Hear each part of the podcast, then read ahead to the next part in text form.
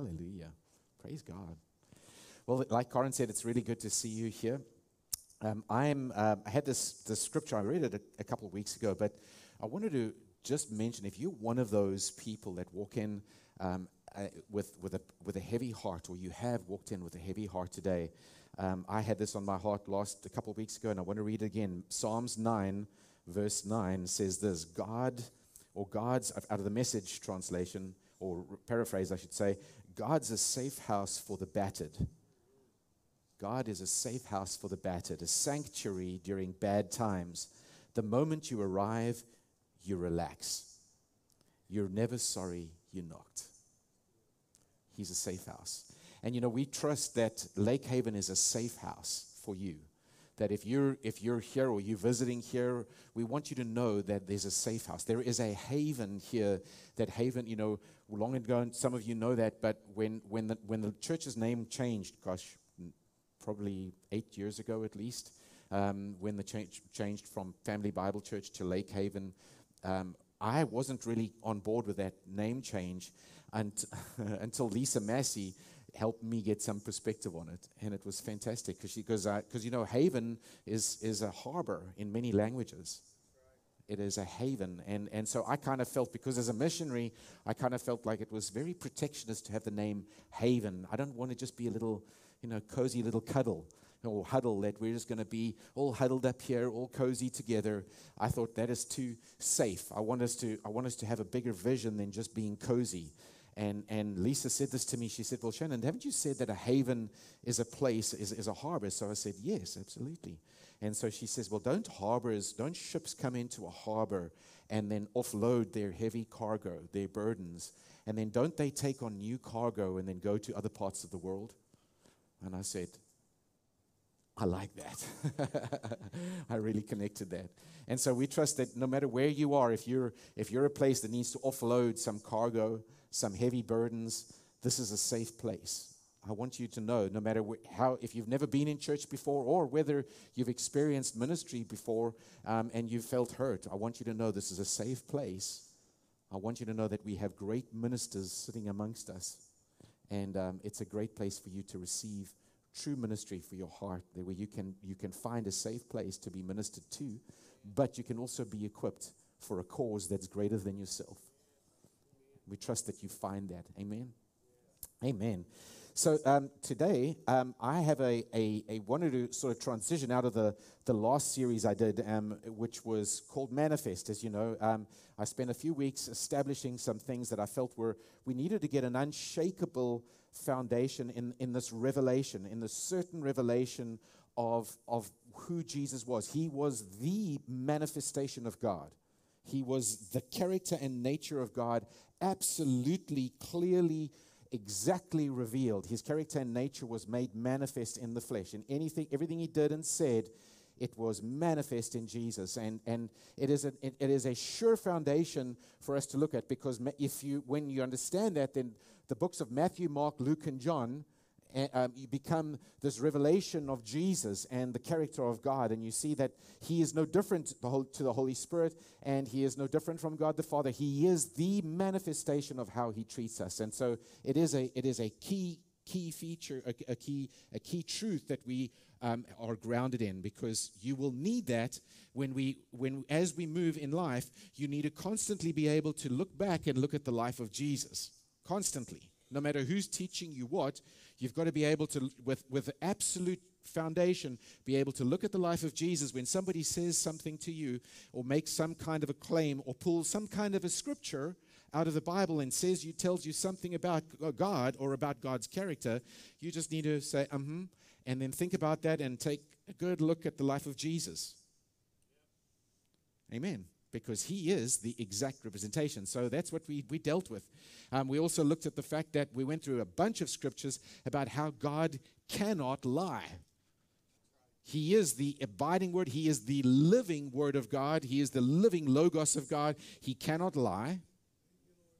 So nothing he ever says can, can, can change his nature. And he doesn't change, is the other thing. He's the immutability of God. God has never changed and so, uh, uh, you know, we, we've, we've looked at a bunch of scriptures again that actually said that God doesn't change. And so I'm not going to rehash all of those because that was in the last series. But so what we want to do though is as we as we proceed, some of that we're going to unpack a little bit because I know immediately if, if you've not been well grounded in some of the, the, the, the, the, the uh, of, of how to break down or, or, how do we look at scripture, and it is essential. That's why I've called this series that I'm going to be doing Rightly Divide. Rightly Divide. How do we rightly divide the Word of God? So the scripture I'm going to pull out from the King James Version is 2 Timothy 2, verse 15, where this is coming from. Study to show thyself approved unto God, a workman that needeth not to be ashamed, rightly dividing the word of truth. So that's where it comes from, rightly dividing the word of truth. Now there is a there's a lot of a lot of reasons why we want to get into this. And, and so today I just want to get into a bit of a foundation for where we're going to go in, in, in upcoming weeks. So we don't want to live our lives aimlessly, as we've, we've spoken just before this. We want to we want to live our lives with a goal in mind. We don't want to be you don't want to get to the end of your life. Um, and you like like Corin actually meant you don't want to get to the end of your life and not having lived for a reason, not having lived for a cause. There are too many people that do that, Christians as well. Because you see, the goal of life is not just to become a Christian. The goal of life is not to quote unquote say the sinner's prayer. That is not the purpose of life you have a grander calling that God has given you a particular gift and a particular place in this kingdom cause where you can bring your gift into the kingdom. Amen. So so we don't want to, you know, Stephen Covey had the, you know, the the illustration of you know, climbing the ladder again then some people climb the ladder of life or the ladder of success or whatever you want to call it and and then they find out when they get to the top that it's been leaning against the wrong wall. That would suck, right? if you spend your whole life climbing the ladder of success thinking, oh my gosh. Now, now thank God we we don't want we want you are welcome you you will see as we go through that that the you can, the, the the sure foundation is that we're all completely loved you are completely loved and you completely accepted but i'm talking about kingdom purpose right so one of the reasons we need to rightly divine the word of God is so that we that we can accurately live our lives according to the God's God's word. I'm not talking about earning righteousness. I'm not talking about getting righteousness from God because by living right and and you know I'm not I'm not talking about that at all. I'm talking about directing your lives on a sure foundation, living kingdom purpose. Now I did kingdom philosophy of life some time ago and um, and, and that we spoke about how you know what the kingdom of what what the kingdom looks like and I don't want to go into too much of that but know that in the in the it, as we look at the Old Testament that even in the Old Testament there were types and shadows and and we will look at types and shadows because they are super powerful to look back on but you know when when the Israelites left Egypt was Egypt was a type of the world when they crossed through the Red Sea it says that was a type of baptism water baptism when they crossed through the Red Sea. Then they were supposed to go into the promised land in short steps. They did not enter the promised land, and Hebrews 3 and 4 goes into the reasons why they didn't go into the promised land. But the promised land itself is not a type of heaven. I'm going to say that again. The, the, the, promised land that when they cross over the Jordan and go, it wasn't a type of heaven. It isn't just to go to heaven. One day in the sweet by and by, that's what heaven. No, the promised land is a type of kingdom living. It is living in the benefits that God has us in the kingdom. And most of Jesus' parables, and that's where a lot of the church has misunderstood things, and we'll look at some of these. A lot of the parables are about kingdom living, they're not about getting to heaven. And when we don't understand that, then we, we try and make this all about salvation. Every parable Jesus did was just about getting saved. Are you saved or you're not saved? Are you saved or you're not saved? Are you going to go to heaven one day or aren't you going to go? No, it's about kingdom living. There are benefits to how to apply and to use and to kingdom principles to how you can receive and walk in the kingdom. But guess what? You can spend 40 years in the wilderness.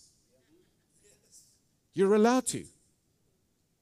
In fact, it is your decision. It's each of your decision whether you will spend 40 years in the wilderness or not.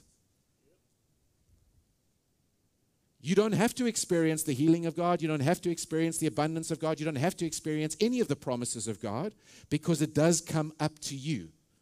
And, and so, this is why, again, it's essential for us to rightly divide the Word of God, okay? So, listen to this about uh, Timothy. Our, in, in the instruction, Paul wrote, um, the, you get 1st and 2nd Timothy. It is a super rich pile, a two, uh, compilation or, or two letters that Paul wrote to his young protege, Timothy. And, and, and so there is so much fantastic advice for it that we would obviously do well to pay attention to. But in Second Timothy 4, verse 3, um, it says this For the time is coming, Paul is writing to Timothy, as I said, he says, For the time is coming when people will not endure sound teaching. But having itching ears, they will accumulate for themselves teachers to suit their own passions and will turn away from listening to the truth and wander off into myths. Now, if you, if you see Paul's heart in this, he says this so many times to Timothy. He tells Timothy to guard what in, was entrusted him, to be careful of this, to be careful of that. So he's got a lot of warnings about stuff. So he says, Time is coming in these days that people, and I believe we're right there. There are tons of organized religion. There's organized, there's church people who call themselves churches that they are not. They are have got, they've done exactly that. They are not enduring sound teaching. Again, how do we know what sound teaching is? Well, that's what rightly dividing the Word of God is all about. And so I, I trust that by the end of this, se- this series, you're going to have a foundation on how to rightly divide the Word of God. Because I'm, my role is twofold as a pastor. Yes, I'm a, I'm, I, I am supposed to, I'm God ordained God ordained, whether you call me pastor or not, I don't care about the title. But I know God placed me here to help you, equip you to be, to do the work of the ministry. And that part, there is a part of me being able to teach, and there is a part of you being able to receive, right? There is a place that I am supposed that I will I will stand. There is a place that the scripture talks about that I will have to give account for what I teach you. But there's also a place that you're going to stand account for what you hear. And, and I'm not talking I'm not talking heaven and hell. So just for in case you think I'm thinking God's going to I'm not talking about you know when you receive Jesus you are as saved as you'll ever going to be. You're as perfect as you're ever going to be. You're as righteous as you're ever going to be. That's not the question, okay? So I want to be clear over there. So in 2 Timothy 2, I'm reading verse 16. He's, this is so obviously still Paul. All of these scriptures are Paul writing to Timothy. So avoid irreverent babble, for it will lead people into more and more ungodliness. Their talk will spread like gangrene. Among them are Hymenaeus and Philetus, who have swerved from the truth, saying that the resurrection has already happened. They are upsetting the faith of some. So what I'm saying, what I want to show you in the scripture is that Paul is warning against Hymenaeus. Now, he was spoken. He spoke about Hymenaeus in the first chapter, in the first book as well. He was the one of those that Paul handed over his flesh to Satan, and he said he was the, being very deceitful. And so he was saying, "Listen, these people have swerved from sound teaching. They've swerved from the truth."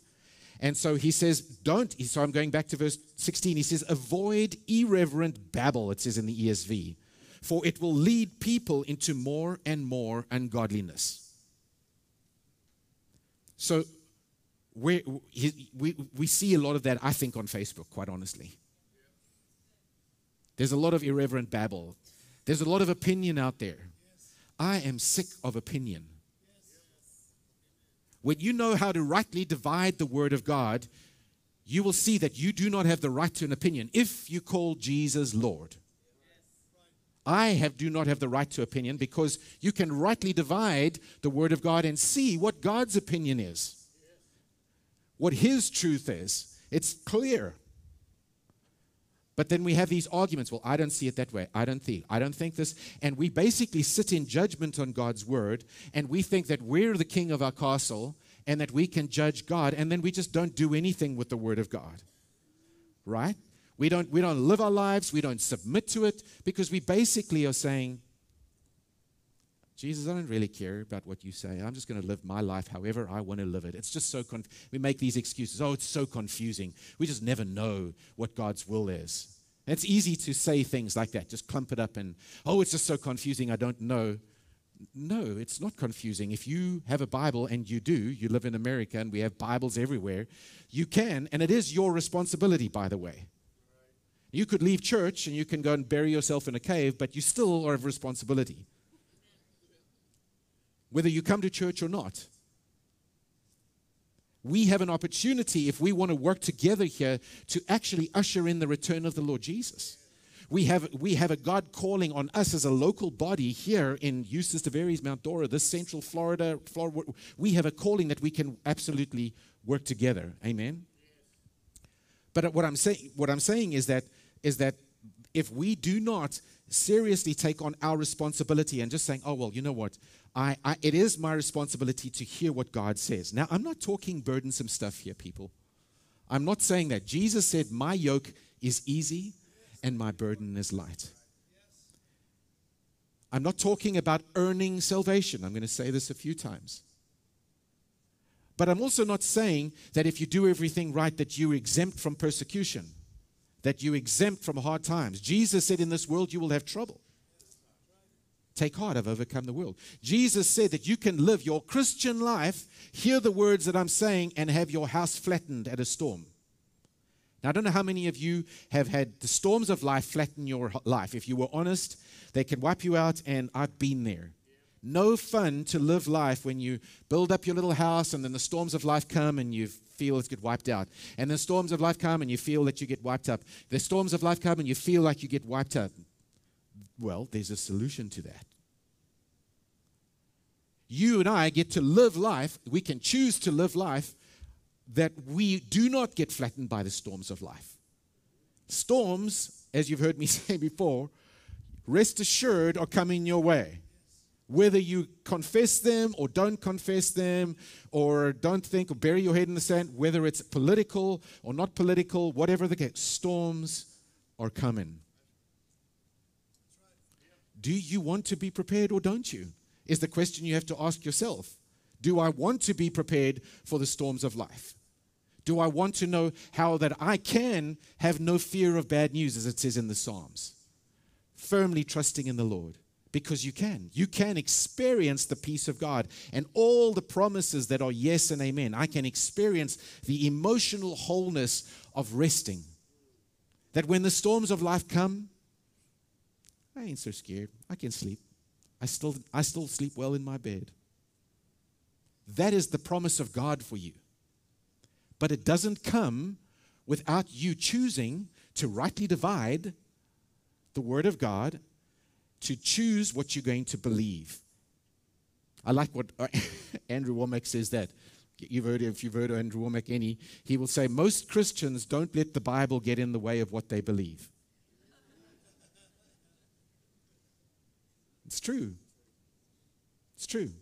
You listen, to, you just need to listen to Christians. I mean, Jesus says from the heart, what, what comes in your heart is going to of your mouth. You just listen to most Christians, and it doesn't take long to hear what's coming out of their heart or what's in their heart. Again, I'm not saying that they're evil, they're bad, they're wicked. I'm just I'm just saying what is in your heart. You've heard me give copious amounts of messages about the seed of God's word and planting it and growing it and all of those things. What you are the gardener of your heart. You are the gardener of whether you will put something in your heart, let it grow, let it bear fruit. You are the gardener. Now, that is that is that is responsibility and that is growing and maturing in God. Now you can say, I don't want to, you know, because of course you've got you've got the range of people, right? In any in any given human situation. You've got the little babies that stick anything in their mouths, and you know, you get the toddlers that are sticking forks in the wall sockets, you know, or you're getting whatever. You, you're getting you're getting the range of the, the little rebellious kids that don't want to know, no, or they're saying that, that you get the whole range of the gamut of of of, of maturity but if we're wanting to grow up, the, when we stick to truth, truth is, truth is the channel that is going to give us the best life possible. Jesus' desire is that you and I experience life and have it to the full. And man, it's super abundant, it's over the top, exciting life. That is God's desire for you. But you have to, as he says in Matthew 11, choose to do it my way. Come to me, all you are weary and heavy laden, and I will give you rest. Come, you know, I am meek and lowly at heart. Come, come learn of me, right? It takes us abandoning our own way and coming to learn of him. A lot of, Je- a lot of people are burdened and they've come to Jesus, but when it comes to that, I'm going to learn from him piece, hmm, yeah, I've got, I've got other things to do. And unfortunately, again, Jesus isn't going to love you any less, because he, is faithful.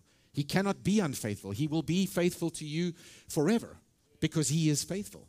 He cannot deny it himself, the scripture says. He will love you always. The question is not to be loved. But if you want to walk this road of, of abundant life, if you want to experience abundant life, the ball is up to, the ball is in your court.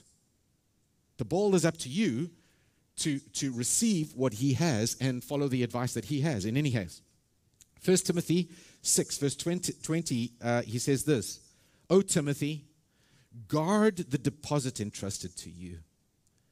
Avoid the irreverent babble, there's it again, and contradictions of what is falsely called knowledge. For, prof, um, for by professing it, some have swerved from the faith. Interesting, interesting terminology. For by professing it, falsely, false, what's called falsely called knowledge, some have swerved from the faith.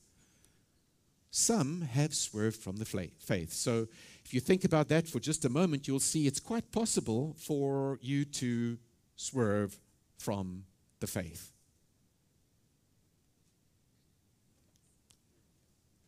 So he says, guard the deposit. You've got to guard. And you've heard us say so many times before when we talk about the heart, it says, above all else, guard your heart. What is your heart?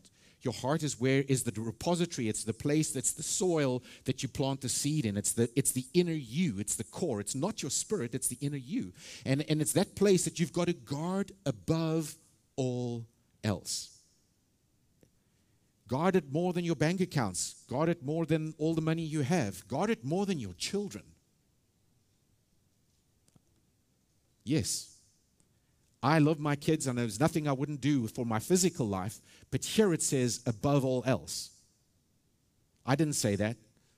God says that. Guard your heart above all else. Now, I've gone to that scripture and I don't even have it listed, but it's in Proverbs 4, as you know. Um, so, so here, Timothy, uh, Paul writing to Timothy says, "Listen, listen, guard what has been given to you, protect it." Um, then in verse uh, earlier in that same chapter, he says, "Teach and urge these things." In verse two, if anyone teaches a different doctrine that does not agree with the sound words of our Lord Jesus Christ, and, and the teaching that accords with godliness, he is puffed up with conceit and understands nothing. He has an unhealthy craving for controversy or controversy, as you say here, and for, qual- and for quarrels about words, which produce envy, dissension, slander, evil suspicions, and constant friction among people who are depraved in mind and, depri- and deprived of the truth, imagining that godliness is a means of gain. Now, there is great gain in godliness with contentment, for we brought nothing into the world and we can take nothing out of the world. Okay, and then in verse, uh, chapter, uh, sorry, 1 Timothy 1 5 to 7. The aim of our charge is love that issues from a pure heart, good conscience, and a sincere faith. Certain persons, by swerving from these, have wandered away into vain discussion, desiring to be teachers of the law without understanding either what they are saying or the things about which they so confidently or which they make confident assertions. There's that, there's that word, the, I, I, looked at the word swerving, or, or, or, they're swerving from the truth. They, they're getting distracted, they're getting offline. So Paul is writing to Timothy again, and I'm going to say that, but to the book of Timothy, a lot of what he's, he's establishing some foundations for Timothy and saying, Timothy, guard what you have, be careful. These are important things. Lay hold of these things. Amen. I know it's real quiet in here. Do you want to through? But um, any case, so so that is one of the reasons is that we, because we want to have a life, a Christian life that is abundant and experience life to the full. That is my desire for me, you, my family, your families, is to experience that. But I'm telling you, I've walked in this long enough. I have got enough track records of in my own life and many other people I've walked alongside over the years to know that you can have a miserable life. You can. And you can you can be sit there and you can point your finger at God and blame him all day long. You can you can assume a victim mentality and blame everybody else because it's your father's fault and it's your mother's fault or because this happened to you when you were a child or that happened. I'm not making minimizing these things. I'm just saying that God's word is true. He has a way for you to experience life. Amen. And so lay holding lay hold of this truth that God has for you is the best life possible. That's what God wants for you. If you're not assured of that, then we need to go back to John 3:16. For God so loved the world. he gave his life for you. He had, he wants everything for you. Rest assured there is nothing your father, your heavenly father doesn't want that's absolutely good for you. Amen. Nothing. But you see, we're even deceived on that because we don't even rightly divide the word of God. We think that God is the great fun spoiler in the sky anything that's fun, he's created some kind of rule that's going to pop my little fun bubble and tell me that I can't do it. Jim Richards used to say, he says, you know, one of the greatest motivations uh, in the human nature knows is we are, we, are, we are designed by God to gravitate towards pleasure and away from pain. Psychologists will say sometimes the avoidance of pain is greater than the, the attraction of pleasure. But if you create God to be the great fun spoiler, guess where you're going to gravitate away from? God. Because you think that bringing God in on your life and in God into your marriage, God into your anything, into your children's life, God, it doesn't matter where you bring God in, you think, oh, here he comes. The great fun spoiler is here. You're going to think that. You're going to believe that. And so, guess what? When you want to have a little bit of fun, I'm so desperate to have some fun you're going to say, oh, let me just avoid God because I can't bring him into the room. He is the great big wet blanket of the sky. but yet, that is, abs- that is absolutely a lie. When we understand that God is, He is, He is the absolute source of true and lasting pleasure. I'm going to say that. God designed you and I to live in pleasure. I'm going to say it again. Pleasure is God's idea. Pleasure is God's idea. All of it is God's idea. Everything that Satan has corrupted and, and made us so that we are we can't have and enjoy or, or we corrupt whatever his desire is, we we have spoiled it and, and made a, a bad version of what God's original intention is. But if we choose to see God as good, because yeah, it's great to say, oh, God is good, yes, all the time, I can quote it. But do you really believe that He is, right? So, anyhow, so so this is the the rightly dividing piece. So um, we we want to we want to learn how to rightly divide the word of God so that that we can understand these things, that we can embrace God. And and and when you see that God is the source of true pleasure, true and lasting pleasure, the best marriage that you can have, the best everything you can have, the best, the most ple- the most purposeful life where you wake up in the morning, no matter, and again, no matter what you're doing, it could be ministry, it could be, uh, you know, in business, whatever it is, you know, it, you could, you, the most pleasure you can have is doing it God's way. You waking up in the morning with a, I can't wait for the day. That should be our morning. I'm loved by my Father. I, I, can wake up. You can wake up with a, when you can truly. The first thing, the conscious thoughts before your eyes even open, is that oh, I'm loved. I'm loved. I'm loved. And feel it. Because guess what happens when you feel the love of God that way? Your spouse feels it. Your children feel it The people near you feel it. Even the drivers on the road feel it next to you. They may think you're a little crazy driving down the road with a big smile on your face, looking like a Cheshire cat, you know, but they may like, officer, I think he's on crack or something. I'm not sure. you know, he, somebody smiled at me. I didn't even do anything, you know. I pulled in front of him and then hit my brakes, and he just smiled and waved. yeah. You know, you know, there's, yeah, we can have it good, people. Okay, so um, I'm going to pull this, the same scripture I started with, 2 Timothy 2, verse 15.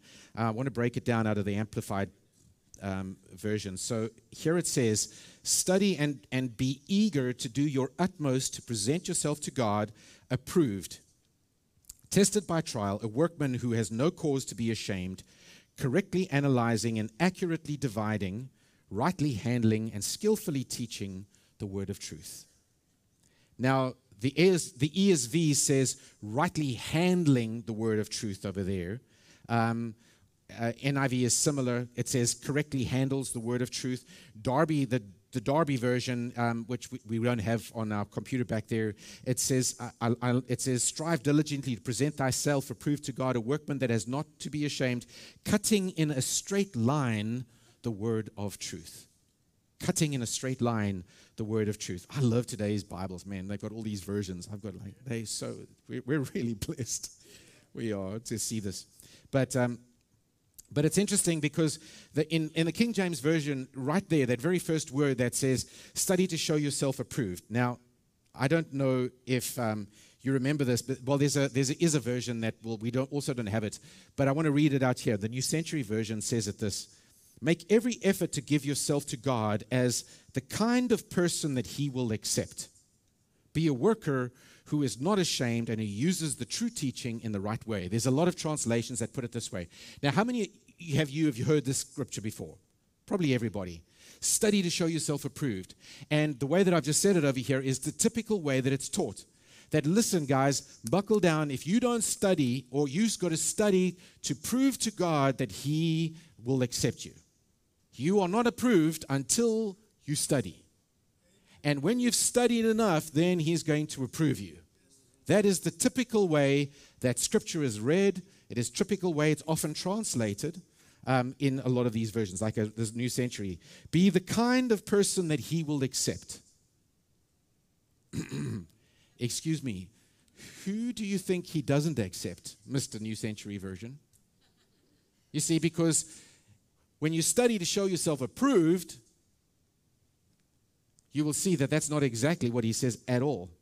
Because in Ephesians 1, verse 6, it says that I am accepted in the beloved. To the praise of his glorious grace, by which he has made us accepted in the beloved. In other words, my acceptance from God has never come from me, it's because I'm in Christ. So hold on a second. I've got to go back and look at the scripture that says, hold on a second, but Jenny, you're reading two scriptures. Which one do I believe? I believe the one that talks about me being in Christ. Talks about my inheritance. Because as, it, as one of the great filters that we will always go back to is the finished work of the cross. And you've said what who we are in Christ. I am everything I have deserved and earned will be what Jesus has earned and deserved, not what I have earned and deserved. So that becomes an unshakable foundation I go back to and say, I am accepted in the beloved. Not because one random translation says, be the kind of person that God might accept. Do you see? It leaves you wondering, oh my gosh, have I studied? Have I studied enough? When is enough? When will I be accepted? Today? If I spend 10 minutes, 15 minutes, three hours? How much study is enough to be accepted? When do I get accepted? When does God finally give me the green acceptance stamp or the little gold acceptance star? Did they do that in America when you when we were kids, your teacher would approve and they would, if you had done something, they would give you a little gold star and stick it to your forehead. Does that ever happen here? Literally, that's what we did. I mean, but in any case, so, so it, it's interesting because that word study is actually not even in there. If you read the, the, the, the, the, the word study, it's got nothing to do. In fact, it's the only time that word is ever used as the word study. It's, to, it's actually a word that's it's called dil, it's diligence. Um, let me read it out of the Strong's. Spaudazo. It's to use speed, to make effort, to be prompt and earnest, to be diligent, um, ha, um, to, be, to have diligent endeavor, and to labor. And one time it's used as, in this verse, it's used the word study. Now, a lot of translations will say that. Some do use the word study, others do not use it. It says, make every effort, be diligent.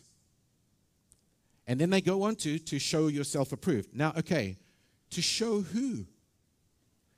Because we've been turbulent, and I certainly understood this for years. Who are you going to show yourself? Are you going to show, who do you, do you, you see, this is not to show God anything. God knows who you are. He's, there's nothing he doesn't know. You've got to study. You've got to, well, you've got to, you've got to be diligent. Make every effort, he says, to show you, to show yourself that you're approved unto God.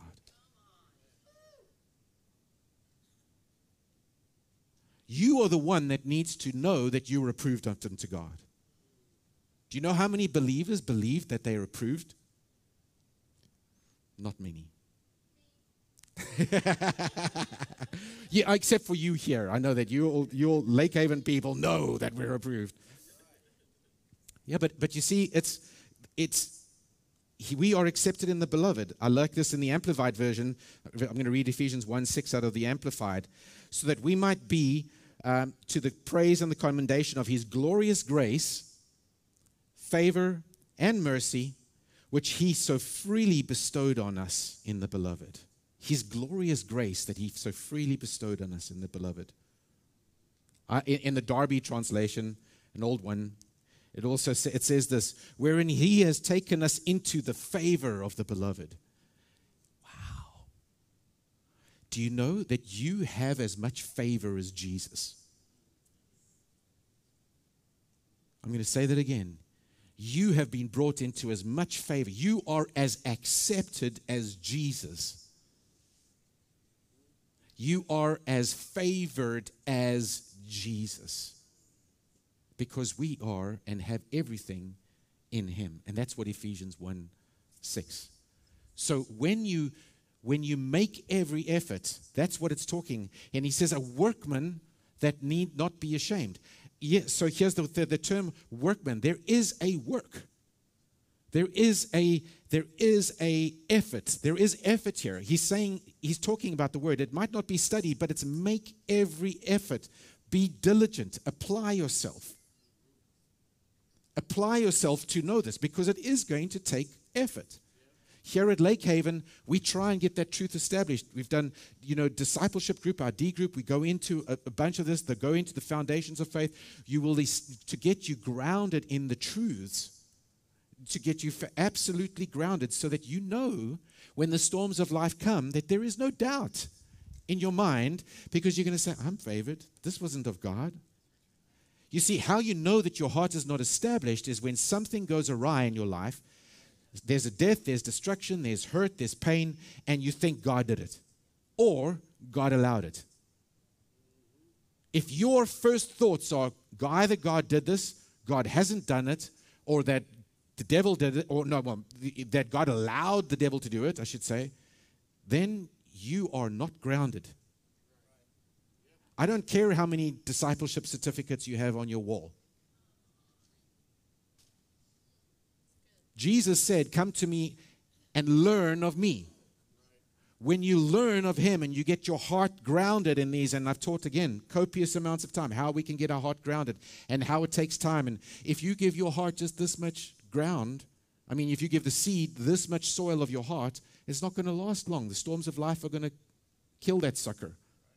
All the seed that you planted is going to be worthless. You have to, you, those principles you've heard me teach are foundations for us growing up in the Lord, right? But you should, if you want to know those, and you apply those truths and say, okay, Lord, thank you.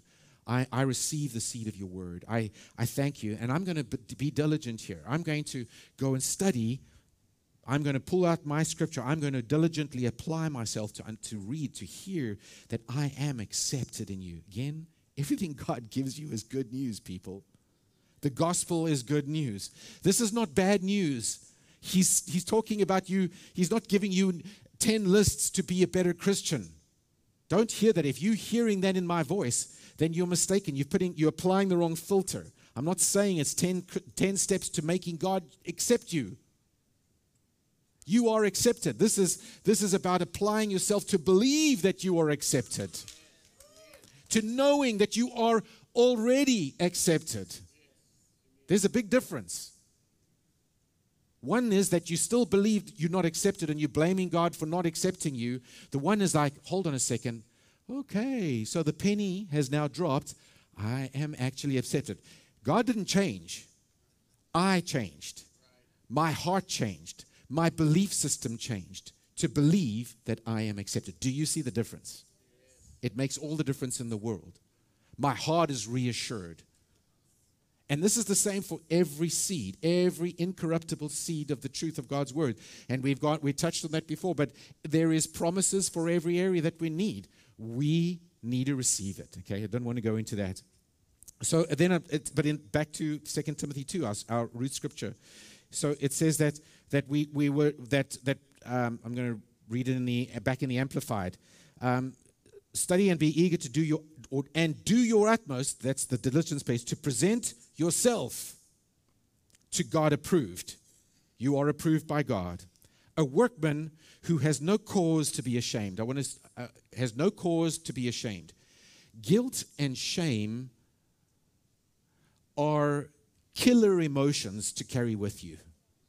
I say killer emotions, they are, big, are the most heavy burdens for us to carry with us.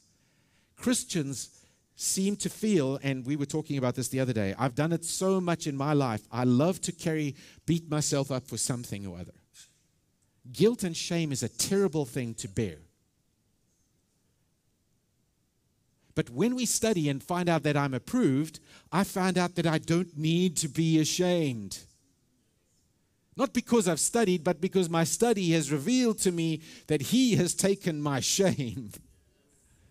How do I know that? Oh, I'm so glad you asked. Romans 9. Why don't we start there in verse 32? And I'll, we'll come back to it because he starts with the, in verse 32. It says, Why? And I'll, I don't want to go to the preceding verse because it'll get me way distracted and excited. I'll have to come back on because they did not pursue it by faith as if it was based on works, they have stumbled over the stumbling stone, as it is written Behold, this is prophecy in Isaiah, I believe, and Psalms. Um, Behold, I am laying in Zion a stone of stumbling, a rock of offense, that whoever believes in him will not be put to shame. When you believe, when you trust in Jesus, when you receive him, you will never be ashamed. You never have to carry shame. When you've understood the other parts of the gospel that we teach so much over here, the power of the gospel, that guilt. Do you know that many of you, many Christians, not you, many people are carrying sickness in their body because they are under guilt and shame? They haven't heard the fact that Jesus has taken and redeemed me and ransomed me from every guilt. Every sin has been paid for, the debt has been settled, but they're carrying guilt. Even psychologists today, modern non Jesus psychologists, have linked guilt and shame to sickness. Carrying it, beating yourself up. Not, not, every, not every sickness is the devil. I like to blame him for as much as I possibly can. I don't have a problem for that. But a lot of it is just because I have not accepted some of the truth. The devil is having a party somewhere in Mexico. You know there's only one devil, right? I mean, one Satan. He's got some demons, but don't worry, they're outnumbered two to one. So if you're seeing, if you if you if you're a devil conscious person or a demon conscious person, I hope you're seeing the two angels that are beating him up. Because if you're only ever seeing demons, there's a problem. You're a little bit more demon conscious than you are angel conscious.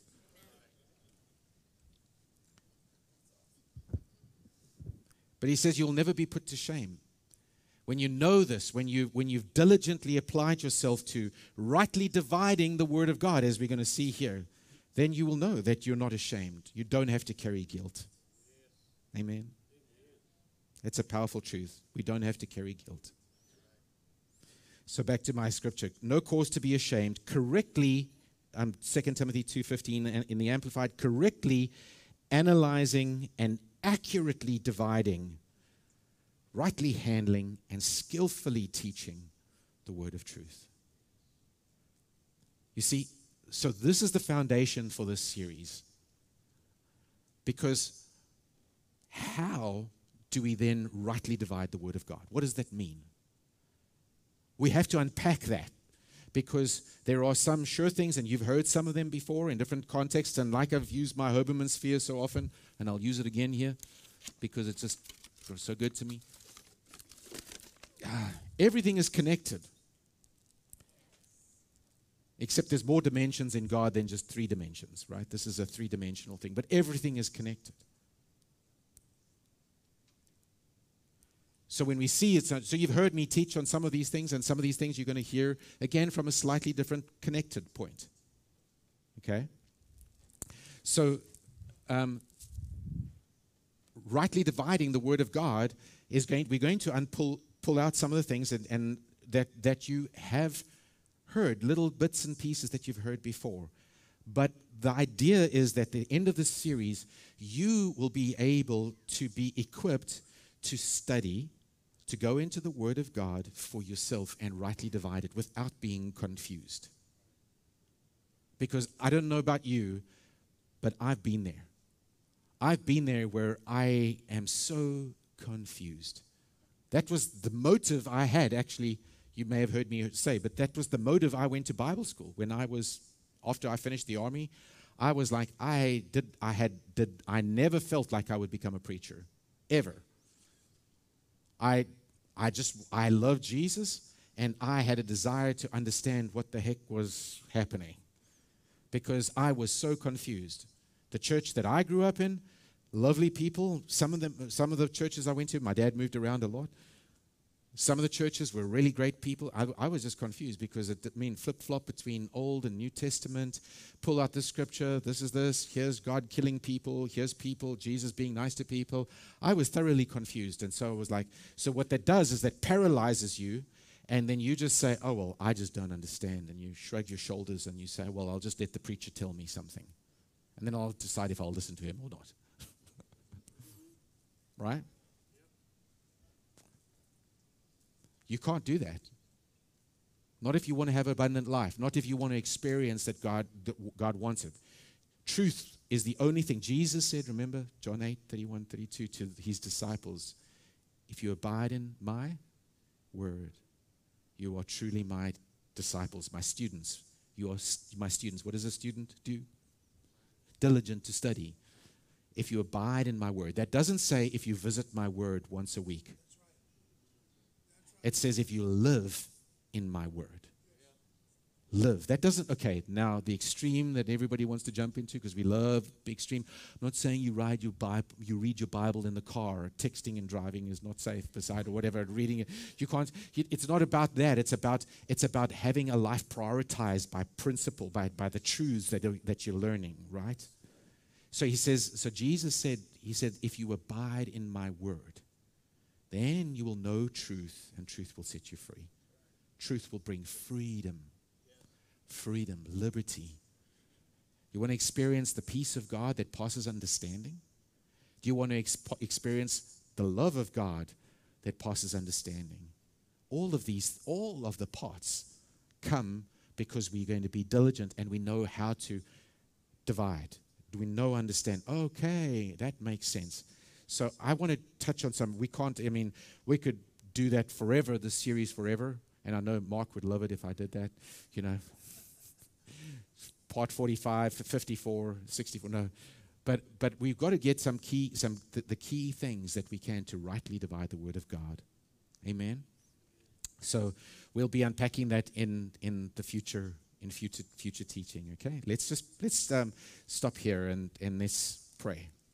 Father, I thank you for your Holy Spirit, that He is the teacher of the church. He's my teacher, He's our teacher, that He lives inside of us, He dwells in us. He never leaves us or forsakes us. Thank you, Holy Spirit, that you don't come and sit in my heart when I pray to you. But Lord, thank you that as we pray in the Spirit, learn to be sensitive and follow the shepherd. We can hear what you're saying to the church. Father, I thank you that we have hearts that are hearts of students. Ask yourself that question, in fact Am I a disciple or am I just a church visitor? And if you are, that's okay. If you're a church visitor, I want you to know that you are the most welcome church visitor. I hope we love you. But what is it that you want? Would you dare trust God with all of your heart, all of your life? Would you prioritize? Would you dare trust Him is really that good that He wants the best for you in every area? He wants the best for your finances, for your health, for your marriage, for your children. He wants the best possible for you. Well, there's only one thing then. You have to follow His way. If that's your choice, you've got to choose and say, surrender your opinion and say, Lord, I'm prepared to surrender my opinion and choose the humility of following your way.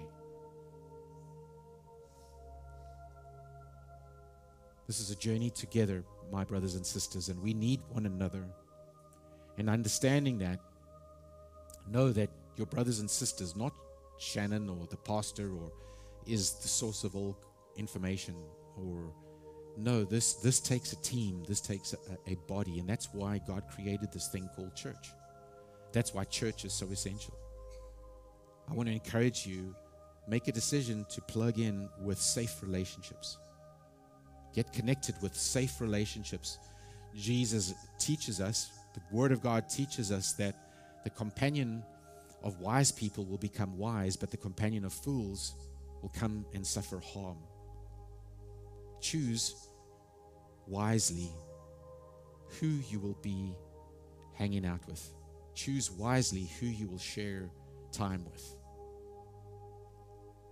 Choose wisely.